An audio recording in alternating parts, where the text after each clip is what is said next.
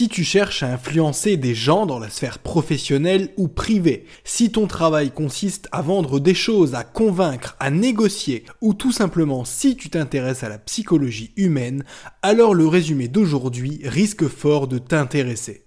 Cialdini, l'auteur de cet ouvrage, n'est plus à présenter. Sur cette chaîne, on a déjà résumé son livre best-seller Influence et manipulation. Et pour cause. Professeur en psychologie sociale pour l'Université d'Arizona, il est considéré comme l'un des meilleurs dans son domaine. Il a inventé le terme de persuasion pour marquer le fait qu'il est possible de convaincre quelqu'un avant même qu'il ne s'en aperçoive. Ainsi, si tu as quelque chose à demander à une personne, que ce soit pour lui vendre un truc ou lui demander un service, il suffit de le mettre dans de bonnes conditions pour augmenter les probabilités qu'il accepte. Pour reprendre la formulation de Cialdini, même la meilleure graine ne donnera rien si elle est plantée dans un sol rocailleux ou mal préparé.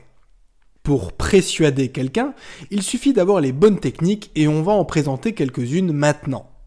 Avant de traiter de cette dernière, je constate dans mes statistiques qu'un pourcentage conséquent de personnes qui suivent mon contenu ne sont pas abonnées à la chaîne. Alors si ça n'est pas encore fait, abonne-toi et active la cloche, ça te permettra d'être tenu au courant des sorties des prochains épisodes et en plus ça aidera à référencer ebook, la chaîne de podcast où on vous résume des livres sur le dev perso et le mindset. Dans son livre Persuasion, l'auteur part du principe que le meilleur moment pour influencer quelqu'un, c'est avant même qu'il n'en soit conscient.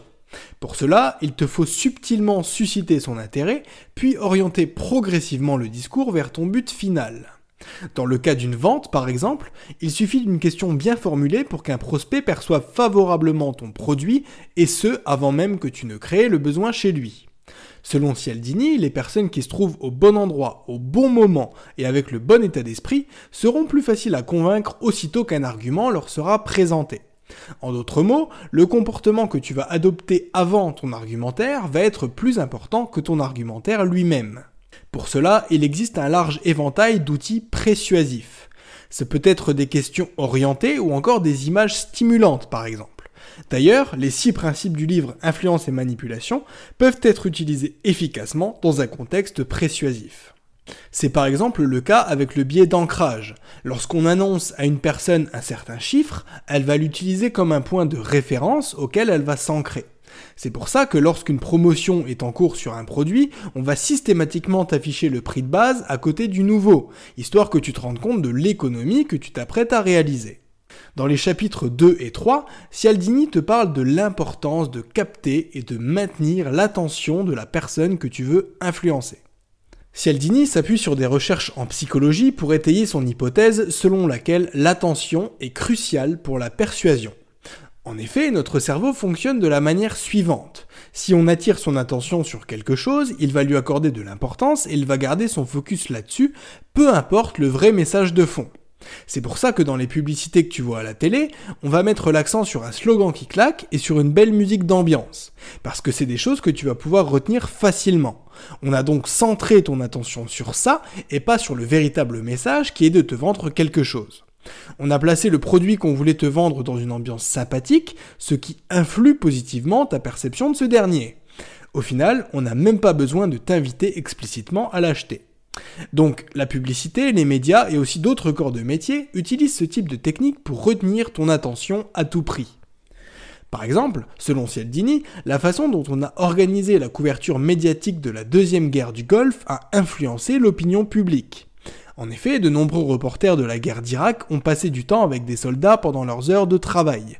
On a donc centré l'attention du spectateur sur ça, sur des témoignages individuels, sur les personnes mobilisées et sur leur vie quotidienne, et pas vraiment sur les objectifs stratégiques de l'Irak. D'un reportage qui est censé traiter objectivement d'un conflit armé, on est passé à un récit sur des actes héroïques individuels, lesquels ont d'ailleurs inspiré de nombreuses histoires patriotiques. Cette étude, elle nous montre que l'interprétation de ce qu'on voit dans les médias ou dans les pubs n'est pas nécessairement fondée sur la raison et le bon sens. Il y aura une part d'émotionnel qui traitera l'information de manière subjective. Un autre exemple que donne le livre concerne les études de marché. Les spécialistes des sondages savent que la façon dont ils posent une question peut affecter les réponses, parce qu'elles sont orientées de manière à attirer l'attention. Cialdini explique par exemple que la plupart des individus se considèrent aventureux, Après tout, rares sont les personnes qui disent ouvertement être casanières et aimer leur zone de confort, parce que c'est rarement des caractéristiques qu'on met en valeur. Donc poser une question sur le caractère aventureux d'une personne, ça va la mettre en confiance et lui raviver les souvenirs de toutes les fois où elle l'a été. Et souviens-toi de ce qu'on a dit avant sur l'attention. La personne interrogée va mettre le focus sur ces souvenirs-là, ce qui va modifier la perception qu'elle a d'elle-même. Et c'est ce que Cialdini appelle un moment privilégié pour leur faire une demande. Parce qu'après leur avoir rappelé à quel point ils étaient aventureux, les gens sont plus réceptifs aux nouvelles expériences. Ça marche dans notre exemple avec l'adjectif aventureux, mais la qualité du sondé qu'on mettra en avant va dépendre de ce qu'on aura à lui demander. Ainsi, demander à une personne si elle se trouve utile augmente la probabilité qu'elle vous aide lorsque vous lui demanderez de le faire. Le fait de rappeler une chose ou un événement à quelqu'un va le conduire à lui accorder plus de valeur, ce qui peut affecter son comportement. Tout ça pour dire qu'il est essentiel de maintenir l'attention d'une personne sur des choses bien particulières en fonction de là où tu veux l'emmener. Il faut maintenir l'attention sur les éléments persuasifs qui sont nécessaires à ton message et seulement sur cela. À défaut, tu risquerais de perdre l'attention de ton interlocuteur et pour cause il n'en faut pas beaucoup pour ça. Une étude citée dans le livre révèle ainsi que le nombre d'affiches qui se trouvent dans une salle de classe, ainsi que l'intensité des bruits de fond, peut nuire considérablement aux notes des étudiants parce que ça détourne leur attention. Mais alors, si elle peut être captée si facilement, comment attirer l'attention? En se basant sur plusieurs études, Cialdini identifie trois grands éléments qui sont susceptibles d'attirer l'attention des autres. Le premier de ces éléments, c'est l'aspect sexuel de ce qui t'est présenté. Qui ne se souvient pas de cette vieille pub de Schweppes ponctuée du très célèbre What did you expect? En effet, il n'est pas surprenant que les messages marketing qui utilisent des images ou un langage sexuel attirent particulièrement l'attention. Après tout, le sexe, ça fait vendre, et c'est particulièrement vrai pour les produits ou services liés à la beauté, à la romance, aux soins du corps ou même à l'apparence de manière générale. Pour autant, les références au sexe peuvent être utilisées dans n'importe quel contexte, y compris dans le monde du dev perso.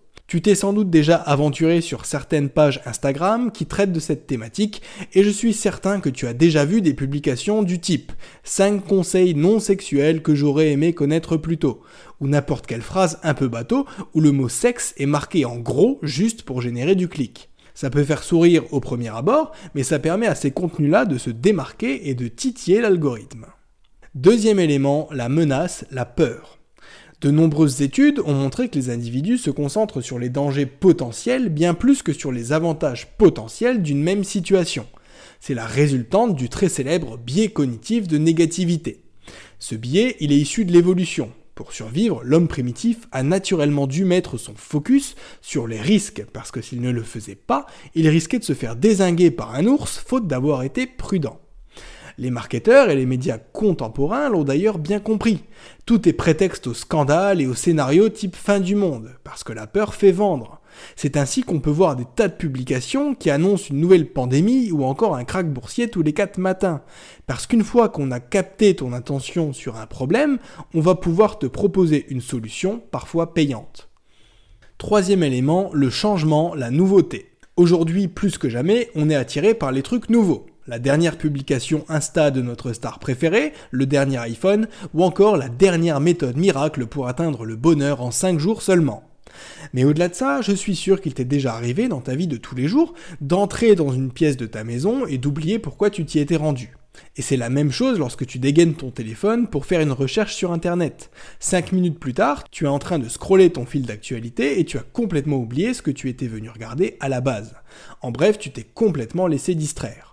Ce sont des choses qui arrivent à tout le monde. On se sent très con quand ça arrive, mais en fait c'est quelque chose de normal, parce que notre cerveau est constamment à la recherche de trucs stimulants ou fascinants qui pourront le divertir.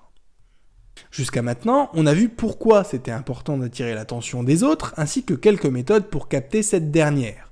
Mais encore faut-il la maintenir, ce qui nous amène au point suivant, comment retenir l'attention. La première méthode consiste à chatouiller un peu le biais d'auto-pertinence. En gros, ça veut dire que les gens donnent la priorité à leurs propres intérêts. Dès lors, ils auront tendance à rester attentifs sur tous les sujets qui les concernent personnellement, sur ce qui les touche de près. Et ça va même plus loin que ça. Non seulement ils vont écouter ce que tu as à leur dire, mais ils auront aussi tendance à faire un travail de recherche supplémentaire et à mener leur propre réflexion. Je ne sais pas si je vais être clair, mais c'est pour ça que de nombreux blogueurs et youtubeurs font en sorte de s'adresser non pas à un public vaste, mais à une somme d'individus pris isolément.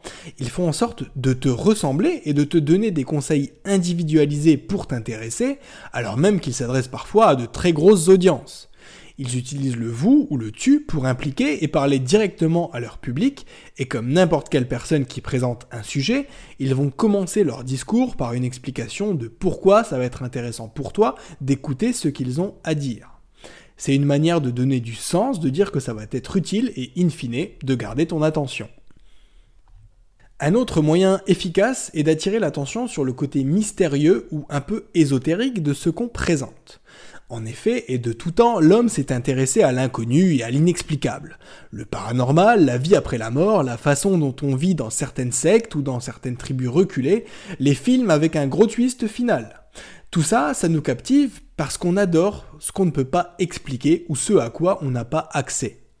Tu veux attirer l'attention? Tente une accroche mystérieuse et ça marchera à coup sûr. Cialdini affirme même que les mystères peuvent être exploités dans toutes sortes de contextes. Ils rendent les publicités plus attrayantes, les articles de blog plus intéressants et les enseignements plus efficaces. Le livre dit par exemple que les publicités qui fonctionnent le mieux sont celles qui contiennent un cliffhanger et donc qui se terminent 5 ou 6 secondes avant leur fin naturelle. Pourquoi? Parce qu'on va essayer de terminer l'histoire nous-mêmes, ce qui implique qu'on va devoir se reconcentrer sur ce qu'on a vu ou entendu, ce qui va nécessiter notre attention. Pour Cialdini, une bonne histoire mystérieuse se décortique de la manière suivante. D'abord, on pose le mystère, puis on l'approfondit. Ensuite, on donne plusieurs théories, plusieurs explications. Il suffit ensuite de semer le doute sur laquelle est la bonne, puis de résoudre le mystère avec l'aide de son public. Enfin, l'auteur finit par dire que penser, c'est créer des liens. L'idée derrière cette formulation, c'est de dire que quand on se met à penser un truc, on se met à penser à plusieurs autres trucs qui sont liés au premier. C'est ce qu'on appelle le principe d'association, et je pense que je n'ai même pas besoin de le présenter parce qu'on en a déjà parlé sur cette chaîne. Donc, pour attirer et maintenir l'attention de quelqu'un, il faut le forcer à penser, à réfléchir et même à visualiser ce qu'on vient de dire. Cette dernière option fonctionne d'ailleurs particulièrement bien dans la mesure où la vue est notre premier sens. Par exemple, si je te dis surtout ne pense pas à un éléphant rose. Alors je suis sûr de susciter ton intérêt parce que tu vas te demander pourquoi je te dis de faire ça et qu'en plus tu vas matérialiser un éléphant rose dans ton esprit. Sur le côté non visuel, on peut tout à fait revenir sur le biais d'autopertinence, c'est-à-dire qu'on a tendance à apprendre de nouvelles choses, puis à les intérioriser pour leur donner du sens. Ainsi, selon le livre, 70 à 80% des étudiants en médecine commencent à présenter les symptômes des maladies qu'ils étudient. À force de réfléchir sur leur sujet de prédilection, ils vont finir par créer des liens imaginaires avec des situations qu'ils connaissent et ils vont s'attribuer des pathologies. Enfin, l'auteur achève son livre avec un chapitre qui nous parle de 7 facteurs de persuasion. Les six premiers, tu les connais, c'est ceux qu'on a vus dans le résumé du livre Influence et Manipulation, que je ne peux que t'inviter à écouter si ça n'est pas encore fait. Tu trouveras un petit lien quelque part autour de l'écran. Pour ceux qui connaissent déjà ces six principes, alors c'est parti, tous en cœur. Réciprocité, sympathie, preuve sociale, autorité, rareté et enfin engagement, cohérence. Le septième facteur qu'identifie l'auteur est ce qu'on appelle l'unité. L'unité, elle consiste à dire à son interlocuteur qu'on est comme lui, qu'on partage une identité commune avec lui. Avant même qu'il fasse passer son message, il t'aura déjà accordé sa confiance parce qu'il est comme toi. C'est typiquement le genre de technique qu'utilisent les hommes politiques. Ils font en sorte de prendre le métro de temps en temps, de manger chez Courte Paille et d'avoir une Renault comme voiture de fonction.